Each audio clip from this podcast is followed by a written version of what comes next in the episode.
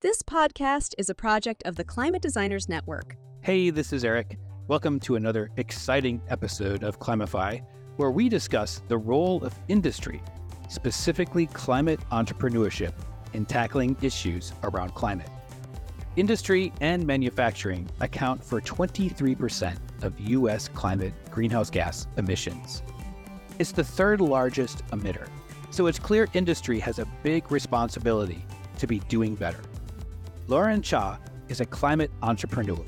She helped start a fabric and fashion company called The New Norm, for she believes industry can do better, and her passion for climate action and sustainability could be achieved as a founder. Like me, she was inspired by circular design, as defined in the book Cradle to Cradle, where biological or technical nutrients should be the basis for how things are made. Lauren is focused on the idea of a technical nutrient. In this case, those red plastic party cups that we see everywhere after college parties or sporting events, littering the ground and overwhelming our garbage cans. I've always found this to be obviously disgusting and wondered how we could change our own behaviors to not focus on using single use objects. Lauren admits her company is not the silver bullet answer when it comes to mitigating the fast fashion impact on our climate. But it's a fantastic way to continue our progress toward a circular economy. I'm inspired by Lauren and her determination to do good in this world, and I hope you are too. Hi, my name is Lauren Choi, and I am the founder of The New Norm. We are a startup recycling plastics into sustainable yarns and fabrics. And we specifically target plastics that are not commonly recycled. Um, so our signature material is made from the iconic red party cup that you see at just about any social event. And we've been working on this for the last four or five years now. Um, and you can learn a little bit more about what we do on our website, which is called thenewnormfabric.com. And we're also on Instagram. It's at the New Norm Fabric. And we also recently just launched on TikTok, which has been fun. So, for the past two weeks, we've been posting more videos about kind of behind the scenes, how we do what we do. And that is also at the New Norm Fabric.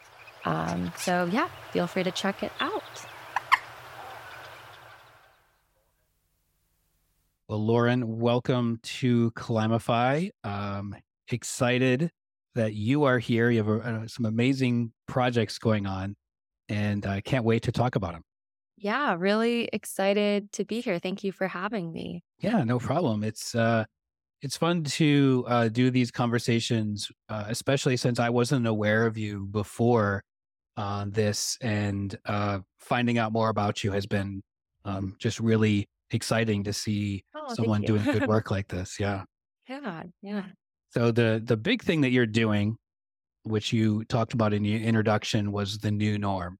hmm And can you walk us through how that started? How did you start new the new norm, and, and why did you start it? I think you started it when you were an, an engineering undergraduate student. Is that right at, at John Hopkins? Yeah. And uh, can you talk more about that and how how it all came to be? Sure, I'll I'll start at the beginning. Um, yes, I I was studying materials engineering at Johns Hopkins at the time. Um, I went into college really passionate about sustainability, but didn't really know what that entailed and how I could pursue it. Um, and materials engineering seemed to be a field where so much innovation was happening um, across so many different industries, and so that's what really excited me about that field.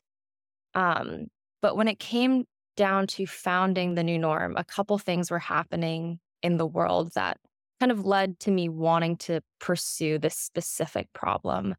Um, one thing at the time, I was working at a swimwear brand, uh, which for a lot of students studying materials engineering, that's not typically what they're doing Yeah, on the no. side.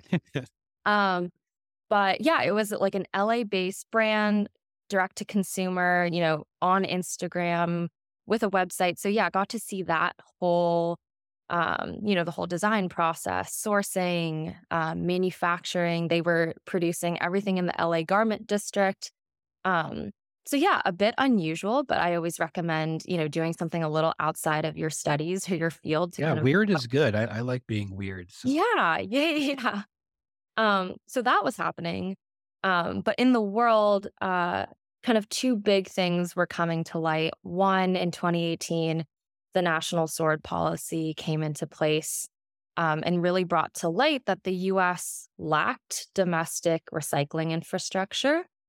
Um, we relied heavily on shipping our waste overseas, mainly to China. Right. Uh, and that is a time when a lot of, you know, news articles were coming out about wait a minute, we don't have domestic recycling solutions.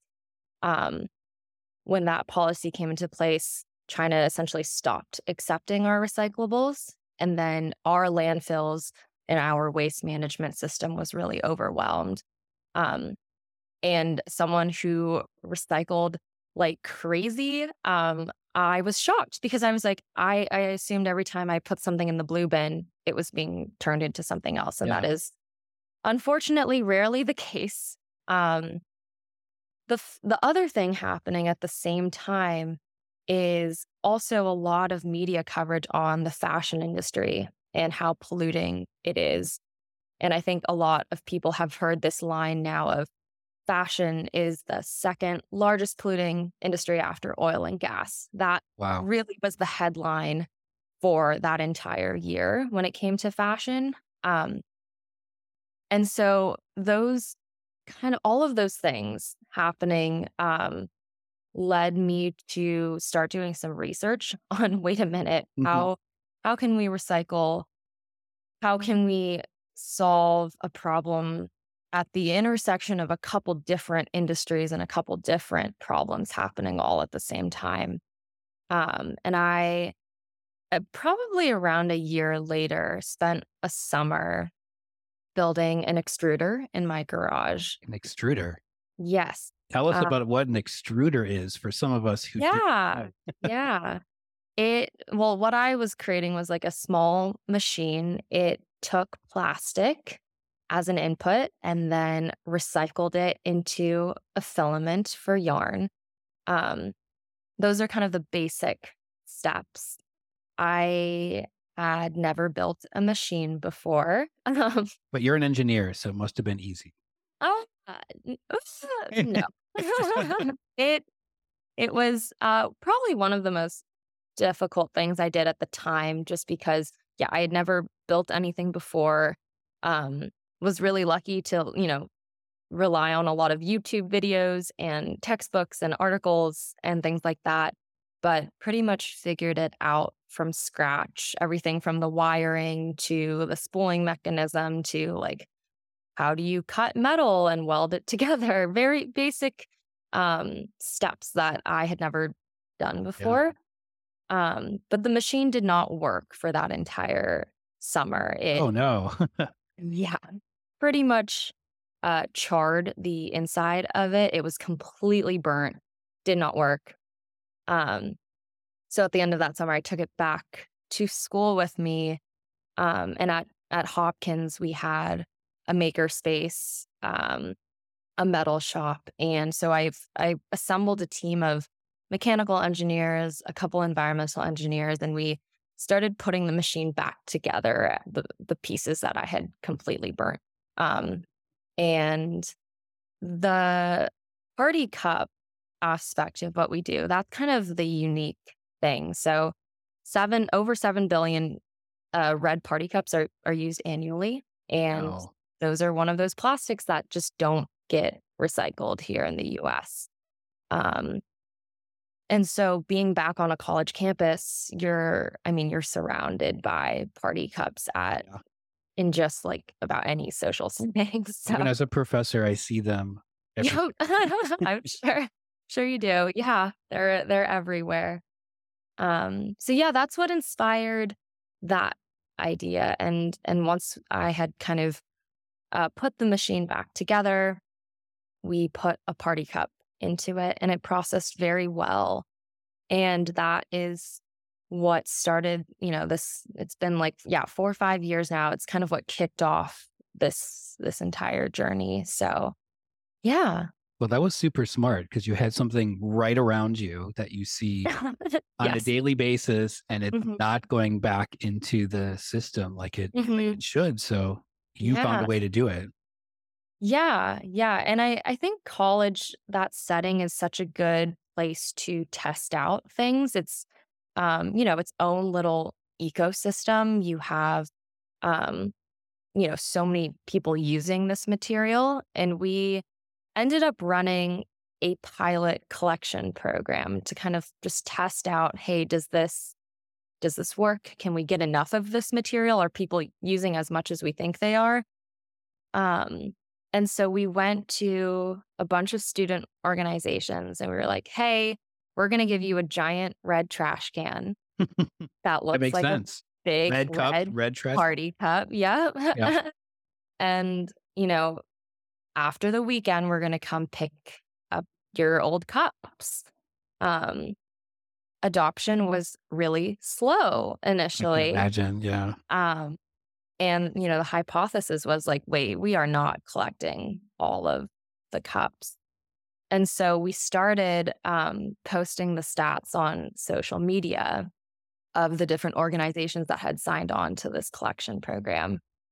And all of a sudden, people were like reaching out and saying, Who's running our organization's Oh, you know, wow. program? Like, maybe I should step up into this position. Or like, wait a minute, I think we're using way more. Like, let me let me make sure everybody knows about this. And it kind of spread by word of mouth. Um, and then all of a sudden we were collecting thousands of cups Wow.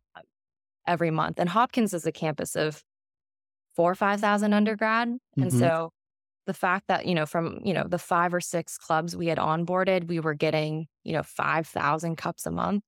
Jeez. It yeah, it just really goes to show how many um, party cups are being used, even in a small test environment. So Yeah. Well, that makes me feel good that people in that age group Mhm. saw that online and and reacted positively to it. And Yeah. like, wow, no, it, maybe it wasn't shame, but it was like, we know better. Let's do this. Then it makes me feel bad that there's so many cups Yeah, yeah. I mean, I think we've all experienced that. Oh, like let me put, you know, a drink inside of a cup. Oh, I place it on a table. I don't know where it went because they all Yeah. look the same. And then I get another cup and it's I it's the epitome of that like single use plastic. Like you are Mhm. really only using it once and sometimes I t- I- forgetting. you picked the right thing because I feel like it's it's all over the yards here after parties. Yeah. yeah. Yeah. But you were using um, at John Hopkins when when you got the new norm project idea. You were in part of an accelerator, Yeah. business accelerator. Um, was it called Fast Forward U? Was that the name of it? Yeah. So what's Uh, that all about? How did that help you? Yeah, so I I didn't know what an accelerator was um until I found Fast Forward. It's actually at Hopkins when I joined the program, it had only been like 2 or 3 years old. I think some other colleges and universities have more established programs, but um yeah, no Fast Forward in the last, you know, few years now has grown into a great accelerator program that's open to undergrads, grad students, um, I think even faculty can, Yeah. you know, participate. And I mean, there are so many different accelerators, is what I've learned over the years. But the kind of general concept is if you have a business idea, um, a program will help you develop a business model. I knew nothing. I, you know, I wasn't studying business in school. I didn't know how to create a pitch deck or write um, a grant application, or you know, there are actually all of these business plan competitions um, for you know college and university students. So I, it was just an area I knew nothing about. Mhm. Um, and so when I went to them and kind of told them about this idea, uh, they provided so many resources, um, not only kind of, you know, help with the business side of things, but they also had a maker space. And that's where I ended up housing the machine in the back corner. They were very generous to let me just let it there for, you know, two whole years. Uh, the burnt out machine that you. yeah, yeah, brought it, fixed it up.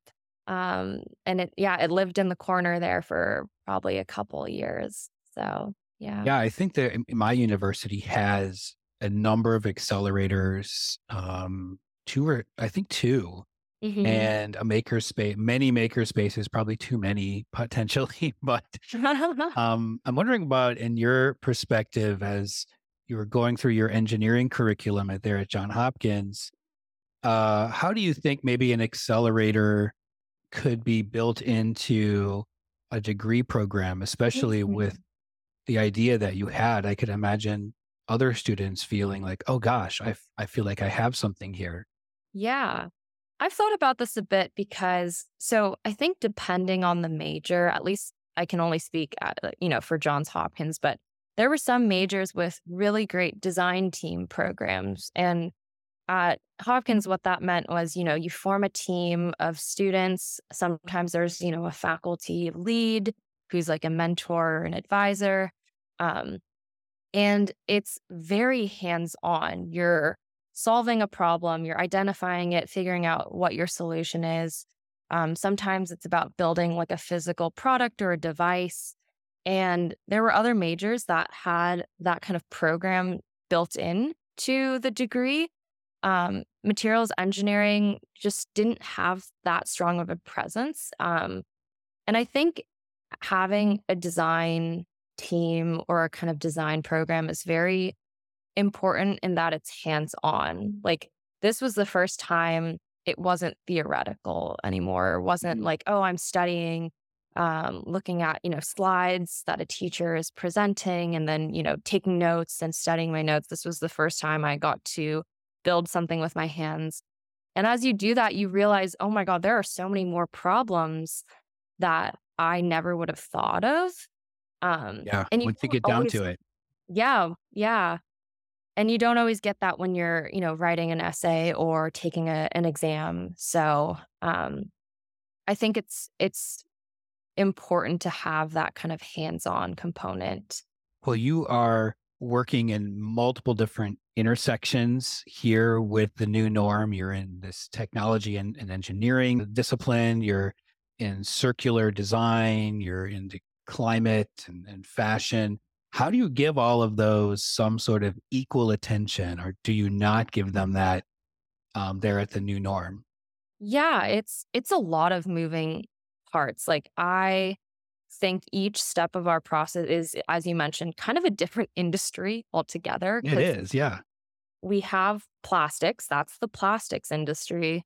We are recycling those plastics. Those are actually totally different. Like the recycling folks and the plastics folks, you would think they're more, you know, more similar, but there isn't always a ton of overlap there. Mm. Um, and so recycling is a whole separate thing.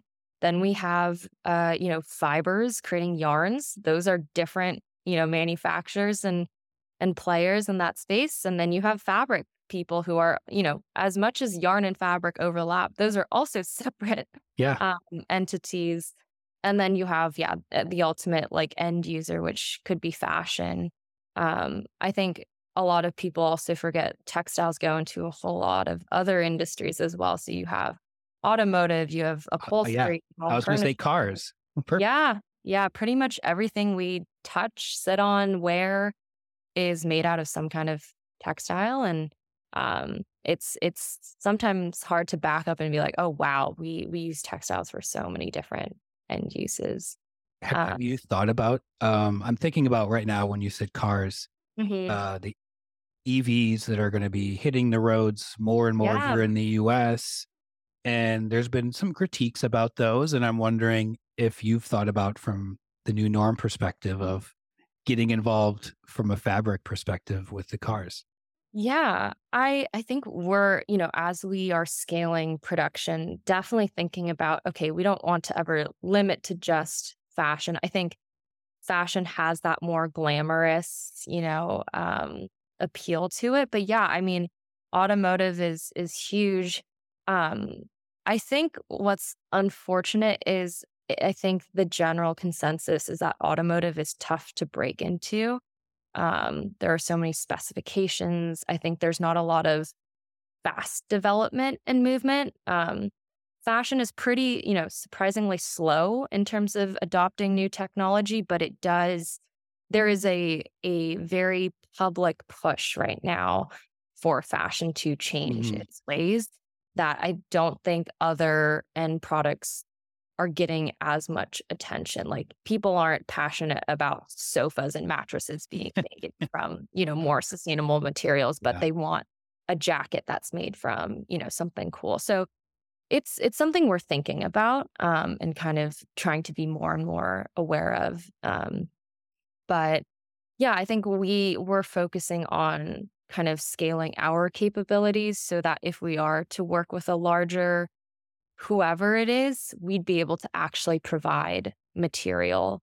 Um, but yeah, going going back to your original question, I think we need to give each of those things equal focus Mhm. in some ways. Um, I think it's really important to think about the end user, which in our case is someone who's going to be sewing a garment and designing something that's going to be worn by a person. Right. Um, you need a material that's going to feel good. And, you know, do you need stretch? Do you need it to drape a certain way? Um, so I think it's important to design ultimately for that.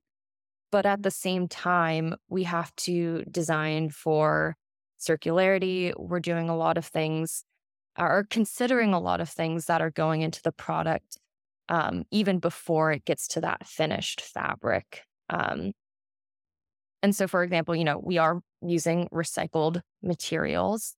Um, we are currently only manufacturing in the US. We have a very local supply chain, which eliminates the carbon emissions associated with shipping That's smart. overseas and transportation, which um, I, not to go off on a tangent, but BBC recently tracked the journey of like a Zara shirt. And no, it it, must be terrible. it traveled over 10,000 miles before getting to the store. Good Um, so, country to country for creating the fibers, dyeing the fabric, cutting the garment, you know, each step was in a different country. yeah. Um, so, right now, we're trying to keep it as local as possible. We do all of our production in the US. Um, we are sticking to filament yarns, and microfiber shedding is a really big hot topic right Yeah, I'm glad you brought that up because I was wondering about that. Yeah. Um, I mean, it is not the final solution, but filament yarns, there are kind of two major groupings of yarns. You have filament yarns and then you have spun yarns. So even the t shirt we're both wearing right now, if you see those tiny Yes. little fibers coming off of it, Mhm. that's a spun yarn. So that means all these little fibers are being spun together. Um, those fly off in the laundry machine very easily. Yes. Um, filament yarns don't shed as much. That is just been, you know, been researched and studied. There are certain brands now trying to, you know, push only filament yarns. Um, but we as users of clothing love that soft feel. We want stretch. We want it to be cozy and squishy. And um, I think that is where filament yarns are a little limited. They don't give those properties. And so, do we want comfort or do we want, you know, less shedding? I think is going to be it's, Right. a, it's a big uh, debate. Um, I do own a shirt that's made out of recycled PET, like mm, water mhm. bottles, and it's very soft. So I'm I'm guessing it's not filament then, based on your description. Well, a lot of clothing isn't. I mean, it's not, you know, the only test you can do, but really if you look at your clothing and you can see kind of any little fibers, um, yeah, Mine's probably cotton. I think this is cotton. So cotton is a spun a spun yarn. Yeah. okay, so So, still something comes off. yeah. Um, and that's the thing, it's both natural and synthetic. Um, it's it's both that shed.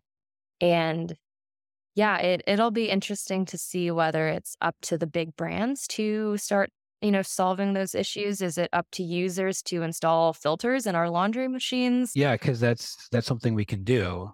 Right, right. Um, yeah, it Isn't it's yoga pants? I've been reading about Mm. Um, microplastics that have gotten into our water supply from washing garments. And Mhm. I read that yoga pants are the one of the biggest contributors to that.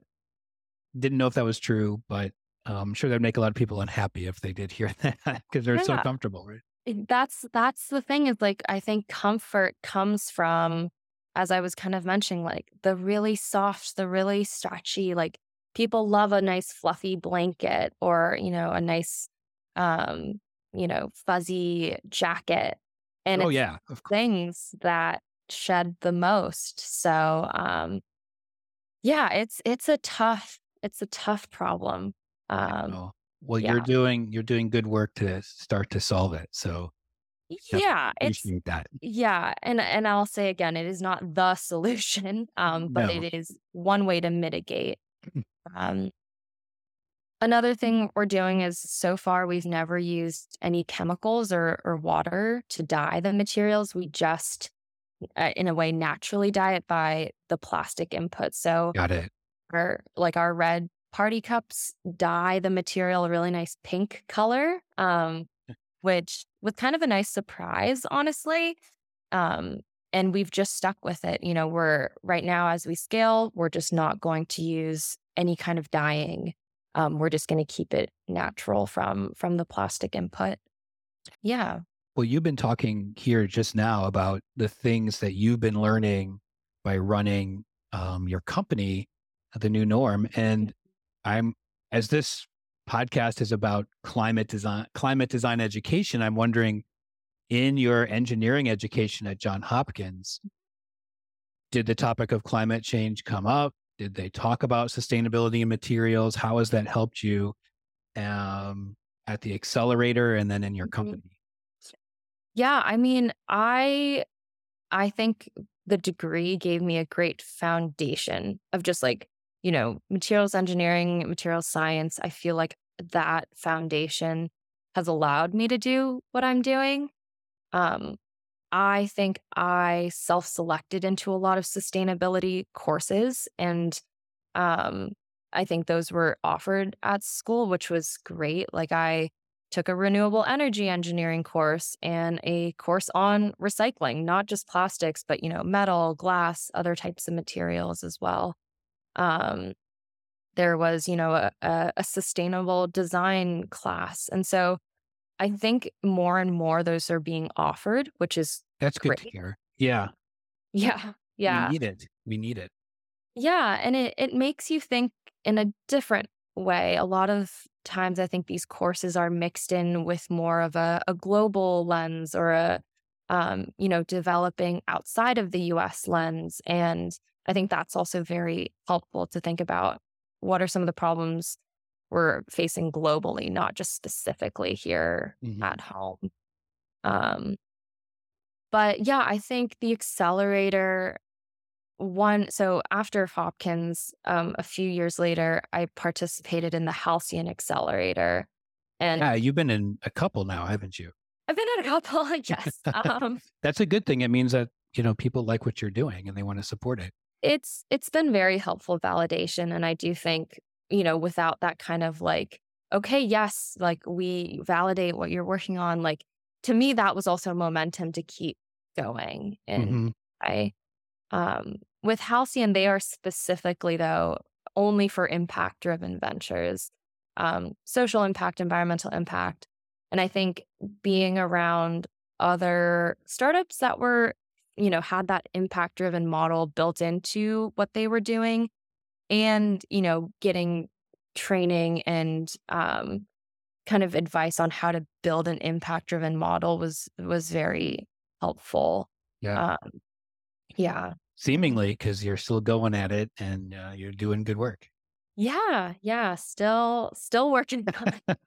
Well, I'm thinking here from a an educator perspective. Doesn't have to be design, but educator perspective, and I'm seeing maybe um, just theoretically here. I'm seeing a student doing very interesting work on a project I assigned. I have done assignments in the past where I've said, let's start a B corporation. Mhm, mhm. and you're going to be branding it, coming up with the mission and vision and what you're producing.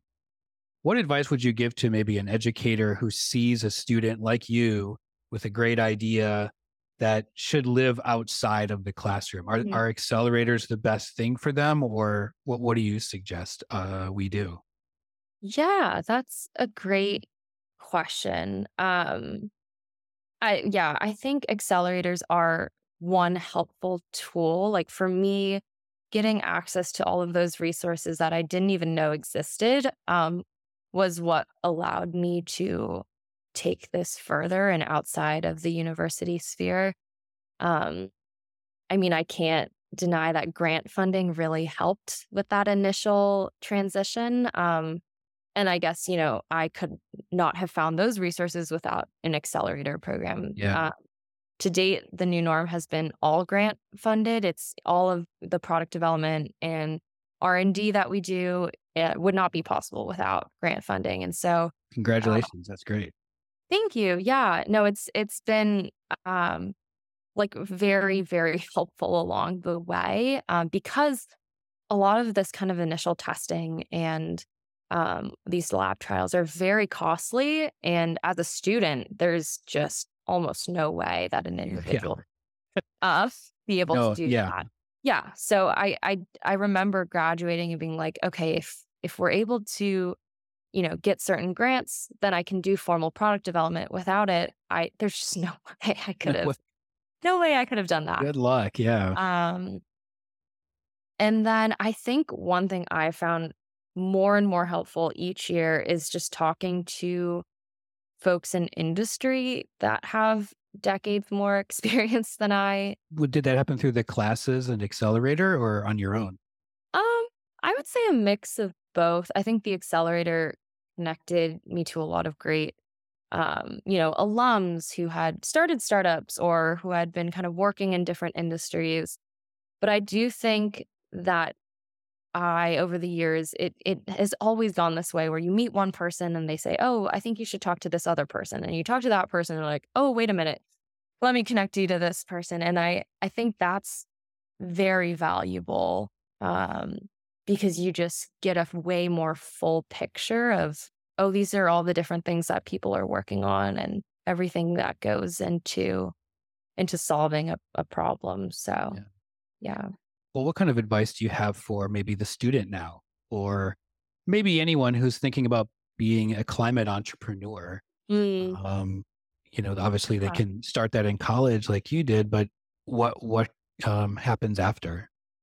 Yeah, what happens after? And oh, oh my God, I, I could answer this question for like a straight hour. I've thought about this a lot. We'll try to Uh, cap it at a few minutes. How about that? yes. Yeah.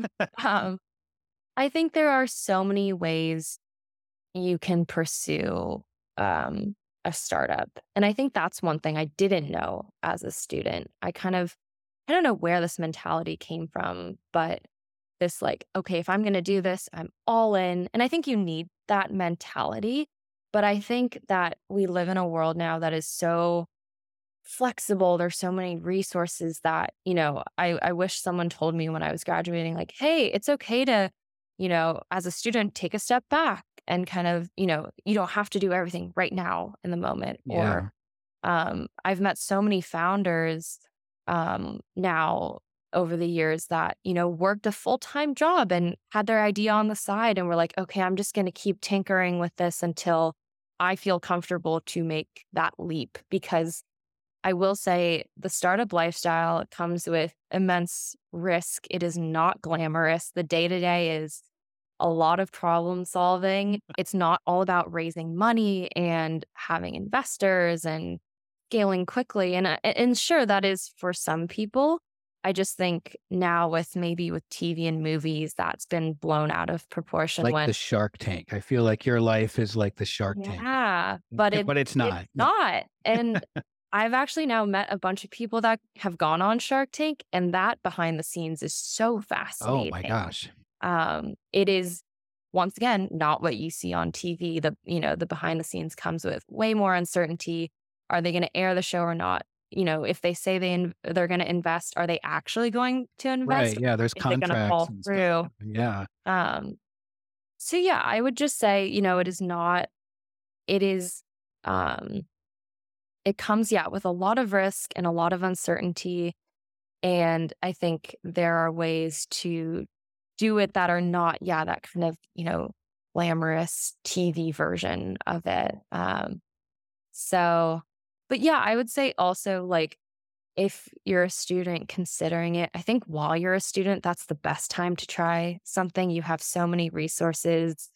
Um, I think part of it though is searching for those resources. Yeah. I they're not they would not have naturally just come to me. I didn't even know about them. I think it's a lot about asking questions and kind of doing some digging and um, meeting new people. Um, you have to really care about what you're doing for you yeah. to, to spend all that time. Definitely. Yeah. yeah. That's yeah. a big lesson for someone who wants to do this too, right? It's not going to be yeah. Yeah, yeah. It's it's a lot of kind of like pushing it forward yourself. We'll take a quick commercial break here and then get back to the conversation.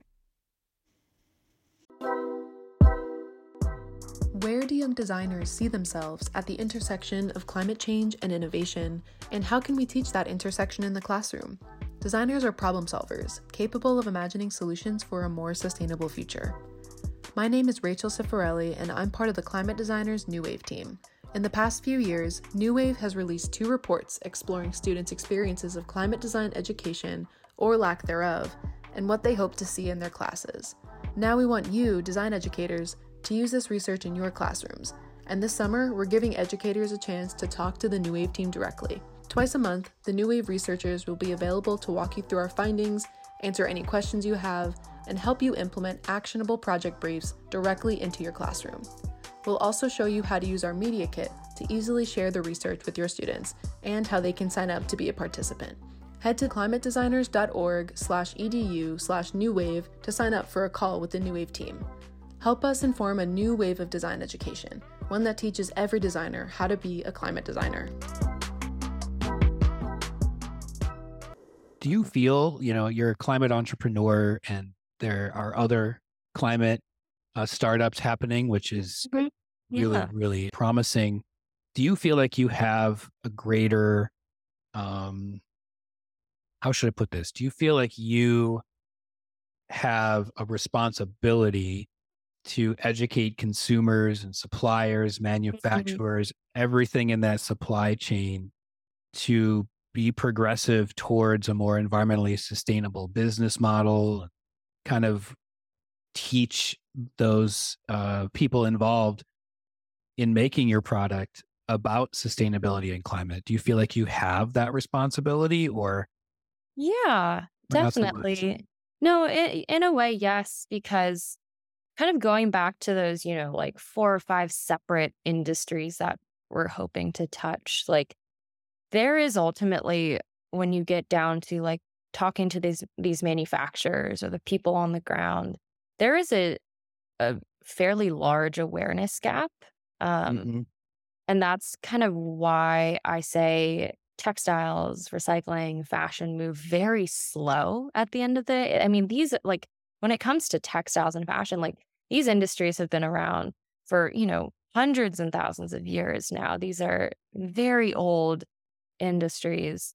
Um, and as much as, you know, fashion seems to quickly change, I think the big players are pretty stuck in their ways and are now trying to get gears moving. Right. Um, but because of that, like, for example, like when I went to our our bigger yarn manufacturer for the first time, like they do not currently run any kind of recycled material, any kind of sustainable material.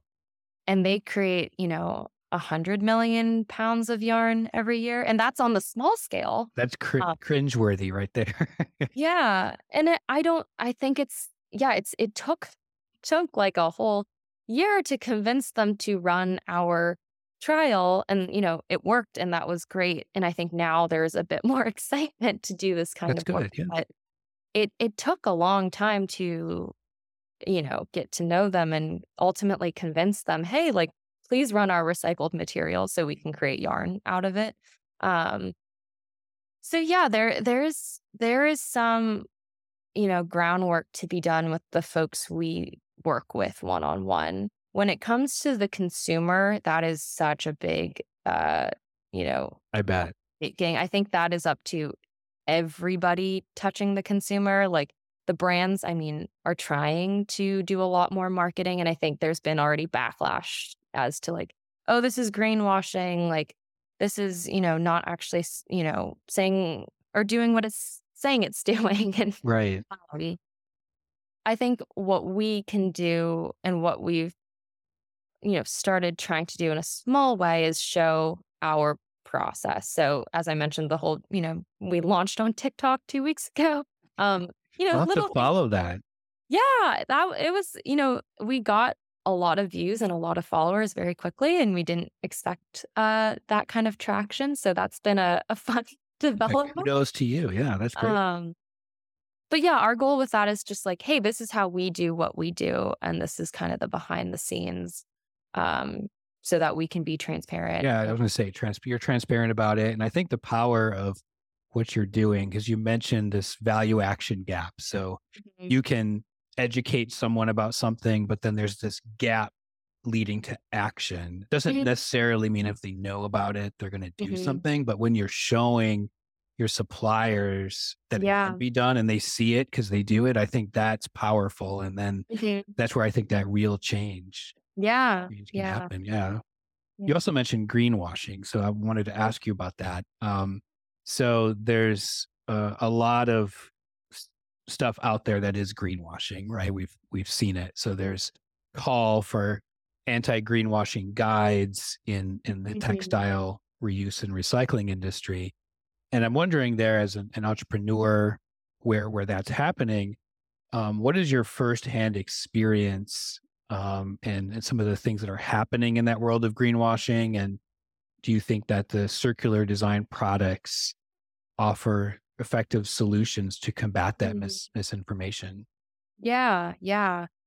I mean, we're pretty small scale still, so we haven't worked with, you know, the big brands that are running these large marketing campaigns. Um, going back to like grant funding and things like that, our our scaling has been pretty organic um, and maybe slower, but I think we've gotten a lot more technical validation than other people in the space. So our goal is to get to a point where people can then, you know, kind of plug and play with our materials instead of having to develop them further. But going back to your original um, question, I think yeah, I've met a lot of folks who have scaled their their solution and have hit those moments of, yeah, oh my God, wait, a brand wants to say this about my material when it's not actually made out of that, or um, it doesn't actually do this. And I think I, I think part of it is going back to that awareness gap. Sometimes the brand and the marketing team might just not know, oh, this is actually what's happening. Yeah. Um, so I think it's going to take a lot of collaboration um, I think it's unfortunate when it's completely false. Um, mm. But I think in what I've seen, um, sometimes it's yeah they they say it's made out of this material when in reality it's it's not, and it's made out of something else. And I think it's it's going to take some collaboration to kind of get to a point where it's like, okay, this is you know truly what's going on. We're being transparent. Um, well, I wonder with like the mm-hmm pushback from consumers. And mm-hmm. by thinking about like the organic food movement, mm-hmm. that was fairly successful, I would say, and that had to do with a lot of consumer pushback. Do you mm. are you feeling that at all in the fashion industry and it's Definitely. growing? Yeah, yeah. I think consumers are causing the movement entirely. Without that kind of consumer pushback the fashion industry would not be transforming the way that it currently is transforming. Mm-hmm. Um, I think, you know, things like social media, you know, certain platforms existing, um, you know, that's a really big part of, you know, the younger generations are saying, hey, we want this. And brands are like, okay, here, here we go. Now we're going to finally get things moving along. So, um, I still last second, right? They're like, oh, we got to do it now. Yeah, I think though that's going to take a while, um, and that's something definitely I've seen as a startup is, yeah, the last minute, like, oh, okay, now we're going to do this. There's also a gap there with, okay, there are a bunch of these sustainable technologies starting to scale, you know, starting to get attention and funding. A lot of these solutions are not at scale, No. but the brand wants it at scale now. And so that's another thing where I think there's a, you know, at least a decade long roadmap ahead of brand plus startup working together to scale a technology um, and understanding where the technology is at. Um, we can create today, you know, hundreds and thousands of pounds of, you know, we can recycle plastic into a fabric. We would need a lot of help if we were to scale that to a hundred thousand pounds. Right. And if we still wanted to, you know, be cost effective in the brand's point of view. So it, it's it's gonna take some work from both sides. Well, I, I agree with you, and I don't know if you know this, but I I do um, some some um, material science engineering myself, and I have Mm. a sus- sustainable um, paper Mm-hmm. organization. I don't want to call it a business, um, Mm. but I have been approached by two very in the past two very large um, beauty brands saying we want your corn based paper packaging in Mm-hmm. our uh, product packaging. Mhm. Um, would you be interested? Right. And Yeah. thinking, of course, this is the whole point, right? We want to Yeah. scale these things up like you're doing at the new norm. And, but they wanted it yesterday, right? Like, okay, cool. Yeah. We need about um, a hundred thousand boxes made in, Yeah. like, I could make you one to see if it works, but Yeah. I, I'm not at that scale. It's I feel Yeah. that pain. it's it's tough and um yeah, it's it's sad if that's like the one opportunity and it passes and I think It did pass. It did. it it it shouldn't be that way though. It I should know. be an environment where it's like okay, let's start at 1 but let's get to a 100 and let's get to a 1000 and um, I think that kind of collaboration is important going forward. Yeah, I tried the idea of like inserts, like I can do these. Mhm. uh, that that would be okay to talk about their commitment, but no, um, Mhm. didn't Yeah. didn't quite work out, It's unfortunately. tough. It's tough. Yeah. Well, Yeah. I, I asked you a question Mhm. just a minute ago, and it just yeah. popped in my head again. Yeah. I should respond to this question, and that is, I was asking how if you felt a responsibility uh, I uh, towards educating uh, the supply Mm. chain. I think it's also the responsibility of people like me and the listeners in the design education area to Mm. be continually because we are involved in manufacturing. We make things, and I feel like there's a responsibility there by the academic institutions to further this farther. So it's not just like, hey guys, good luck and your climate entrepreneurship. Not enough people really know about what you're doing. So to good luck. So I, I don't think that's the best way forward. So I do feel like I personally have a responsibility to help people like you. Yeah. And I, I I guess two thoughts on that. Like one, I've actually met a lot of fashion and design students who keep saying, "Oh, I wish I knew more about materials. Like I don't know how they're Yeah. actually made or I wish I could design, you know, certain things myself, but I just was never taught." And I think that's where yeah, educators are really important, you know, part of inspiring new types of thinking and even just showing like, hey, like exposing students to like this is what's going on, this is how you can approach certain things. Um the flip side and this is something I've also thought about a lot, like I students are in a really interesting um time in life where you've been a student, um you're kind of jumping into quote the real adult world. Yeah, we call it the big world here at, at Yeah. the big Yeah. world. the big the big big world um and i think student entrepreneurship is really unique in that you don't have any industry experience but at the same time you might have the most freedom and flexibility in your life to pursue a more risky path or a different idea and i think that jump is where if a student entrepreneur is going to pursue something, that's when the most support is needed. Yeah, And- I agree. Hopkins recently launched an award, which is the biggest grant they've done to date. Um, this is the first year they're running it. And it I when I saw the post, I was like, oh, this is so great because it's something I really would have wanted as a student. But it is a significant grant. It also pays the founder, which is, you know, a Oh, hot that's topic. oh yeah. pay yourself or not. Um, that Yeah. is, know, Unique. um, I've, you know, definitely gone a few years with not paying myself and and doing, you know, other things instead. And so it's yeah, that that leap is huge as a Mhm. student. And I think it's it's good that, you know, hopefully people are now, you know, setting up the right resources to be able to make that leap if it's a startup that the student is seriously interested in pursuing. Um, but yeah, I mean, I think a grant is great, but I, I'm sure there are so many other other uh, ways to to support a student founder. So yeah, no, that that made me excited, and I saw that the other day, and I was like, oh, this is yeah. You wish you were still there, maybe to get. yeah, yeah, yeah, yeah, yeah. Well, I wonder. You know, I, I've asked my students. I teach a graph graphic in the graphic design program here at University of Illinois, and I asked them like, where does paper come from? Mm, mhm, And it's shocking. I guess it was shocking to me. Like, I we basically got down to like they knew it was from trees, right? but what part of the world does it come from? mm, And just a lack of mis- lack of understanding about it. But yeah. that's our job as educators to help them get Mhm. there. And I'm wondering what toolkits or, or resources can you recommend um, about materials Mm, that we could go to hmm.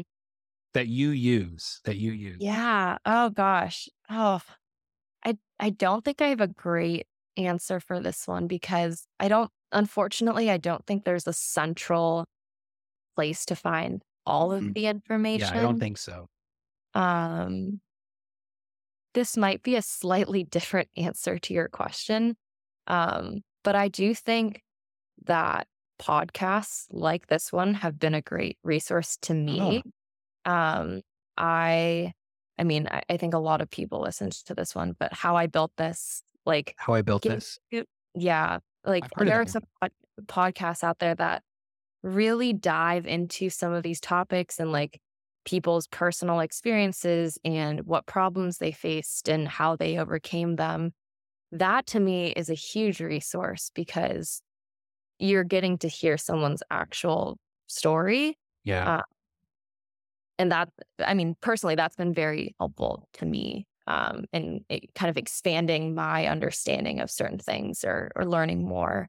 So, but yeah, I, I, uh, I'll have to get back to you on that one about a specific tool. More than welcome to because it's a big it's a big thing that I think can help overcome I think some of the problems that currently exist and that is the educators even that you had at John Hopkins they are supposed to these are the course objectives right hmm and it'd be great to expand those to include climate hmm um, some of them don't have the knowledge hmm Yeah. these resources could maybe be that bridge and yeah. you're right hopefully Climify can be helpful to yeah. to yeah, a yeah, couple yeah. Just people, like this one. maybe one person. yeah. Um, yeah. I want to get back to the new norm because this is okay. Yeah. a project that is consuming your life and and hmm passionate about it. So you talked about transparency earlier, and I'm I'm interested in how you pri- prioritize that in terms of you you kind of alluded to this that you provide information to hmm um, everyone involved, like the measurements, um, the evaluations of of your maybe carbon footprint, um, climate action that you're working on. Can you talk more about these impact metrics that you care about and and how you're doing them? Yeah, I think the way I've always thought about the impact of a product or a process is that it's a lot easier to design it um, up front in a certain way than try to work backwards. Um, and I think that may be an issue that some of the larger players are facing is that their process or their product was not designed for circularity and then Right. having to work backwards takes a long time and you have to go through levels of approval and and whatnot and so kind of the things i was mentioning earlier you know the the material sourcing the way in which we're creating the product, where we're, cr- we're creating the product, our supply chain.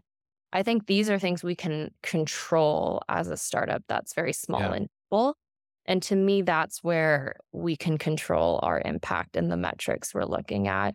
Um, but at the same time, like we're not a huge company. We don't have the resources to bring in an outside consulting firm to do a whole life cycle analysis on Yeah, our Those are expensive and take time. Yeah, and it's it's not, you know, something we have access to. So, yeah, I think for us we can control um our product and how it's made. And I think that's where I've been pretty strict with this is exactly what we're doing and we're not really straying from Yeah. yeah.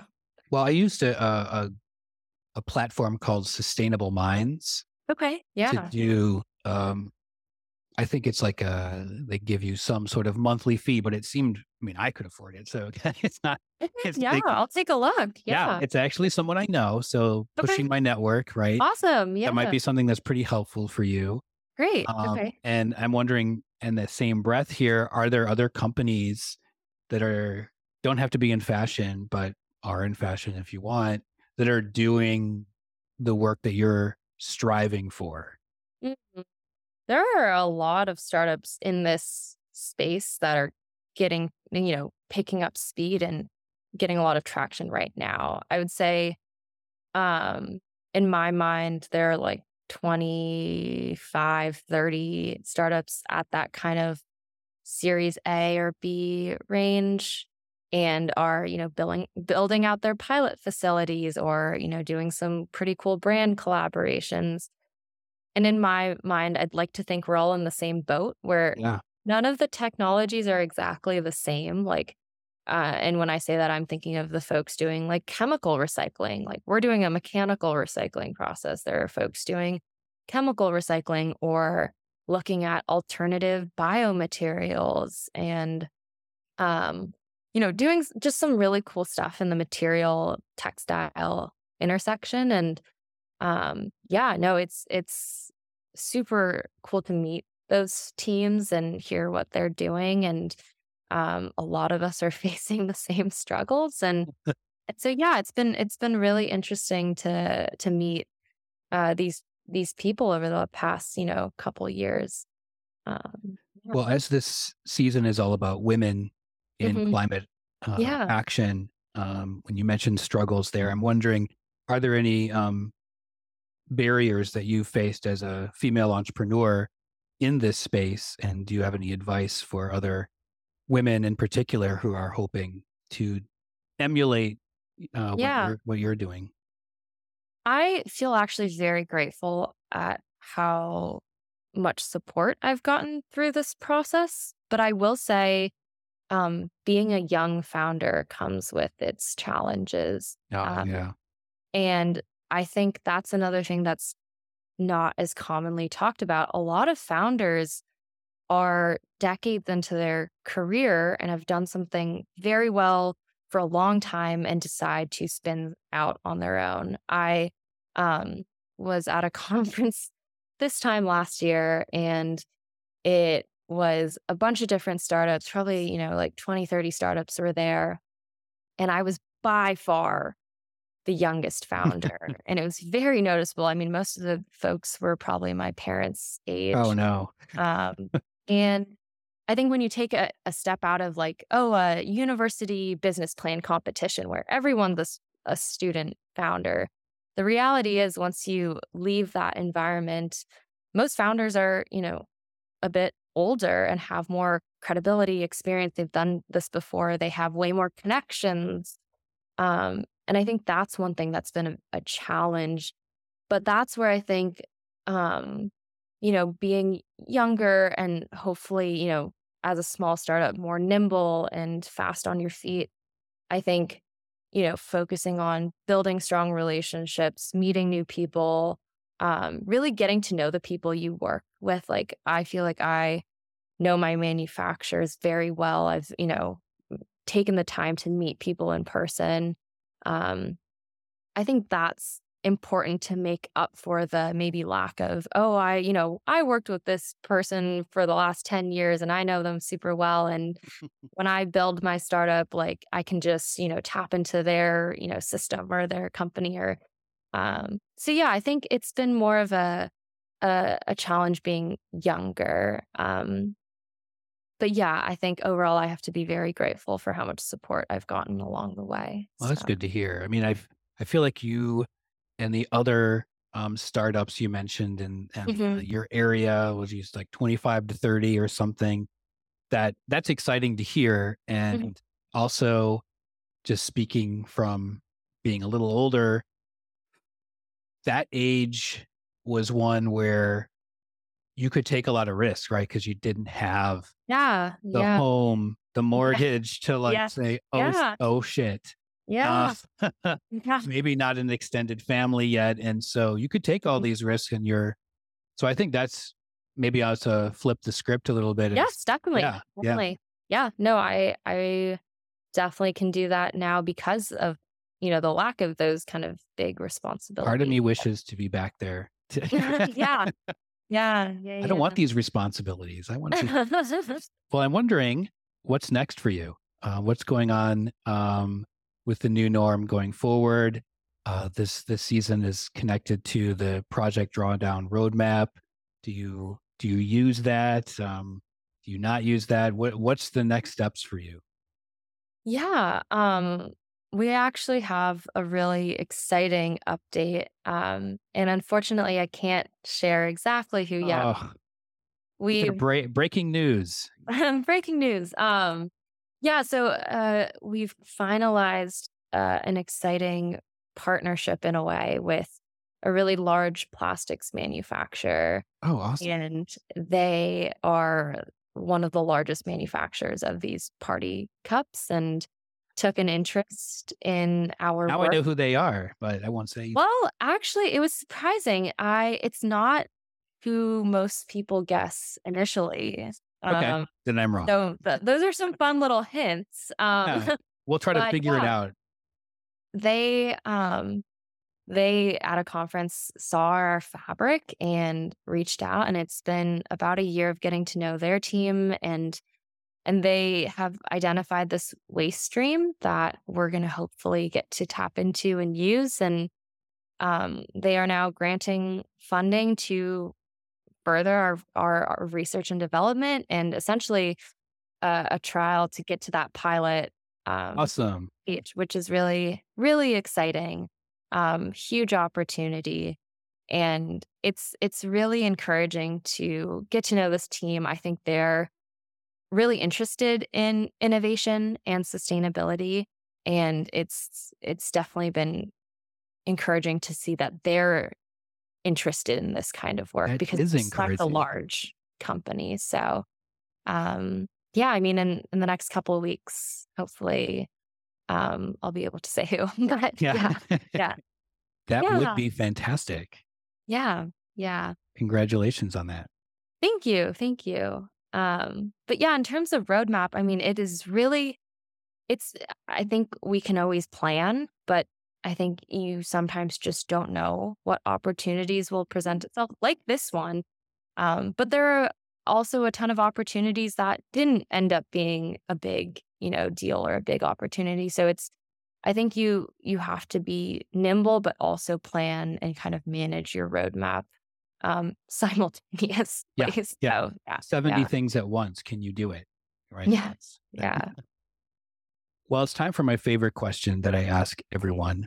and yeah. That is to switch roles here. And um, as, an, as an engineer, you you probably did a lot of design projects in, in school. So I'm wondering if you were uh, a design educator Mhm, and yeah. you had the chance to teach a project or class, knowing what you know in climate, Mhm. what would you assign uh, the students to work on?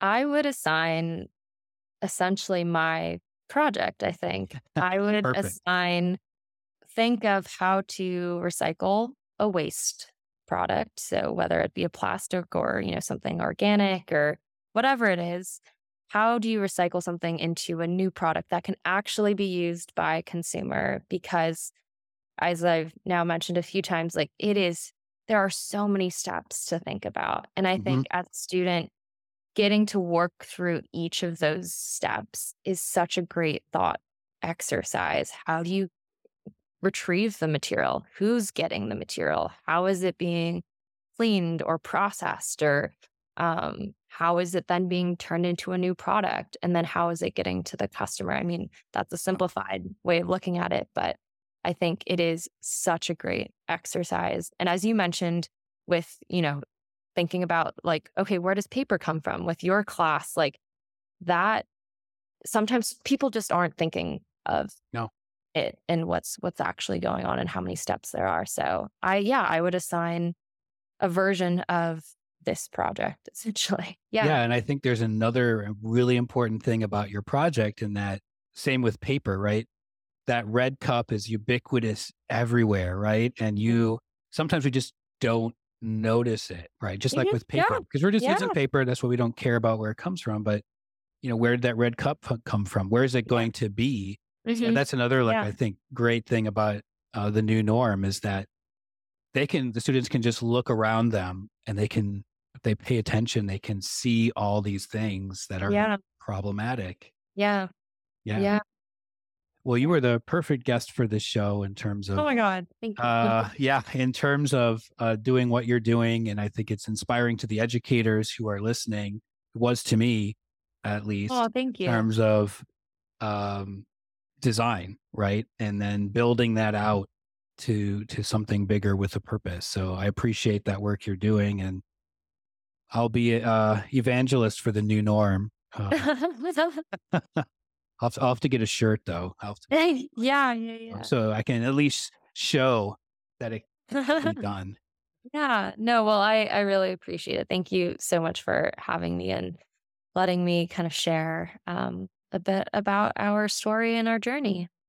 Yeah, no problem. Where can we find you online again, Lauren?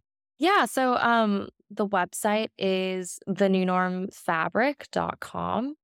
And then our social media, whether it's Instagram or TikTok, is at the new norm fabric. So yeah. Yeah. Expect a follow from us. Okay. Sounds good. Sounds good. Well, thank you, Lauren, and, and I really you so much. appreciate your time. This podcast is co produced by Bianca Sandico and me.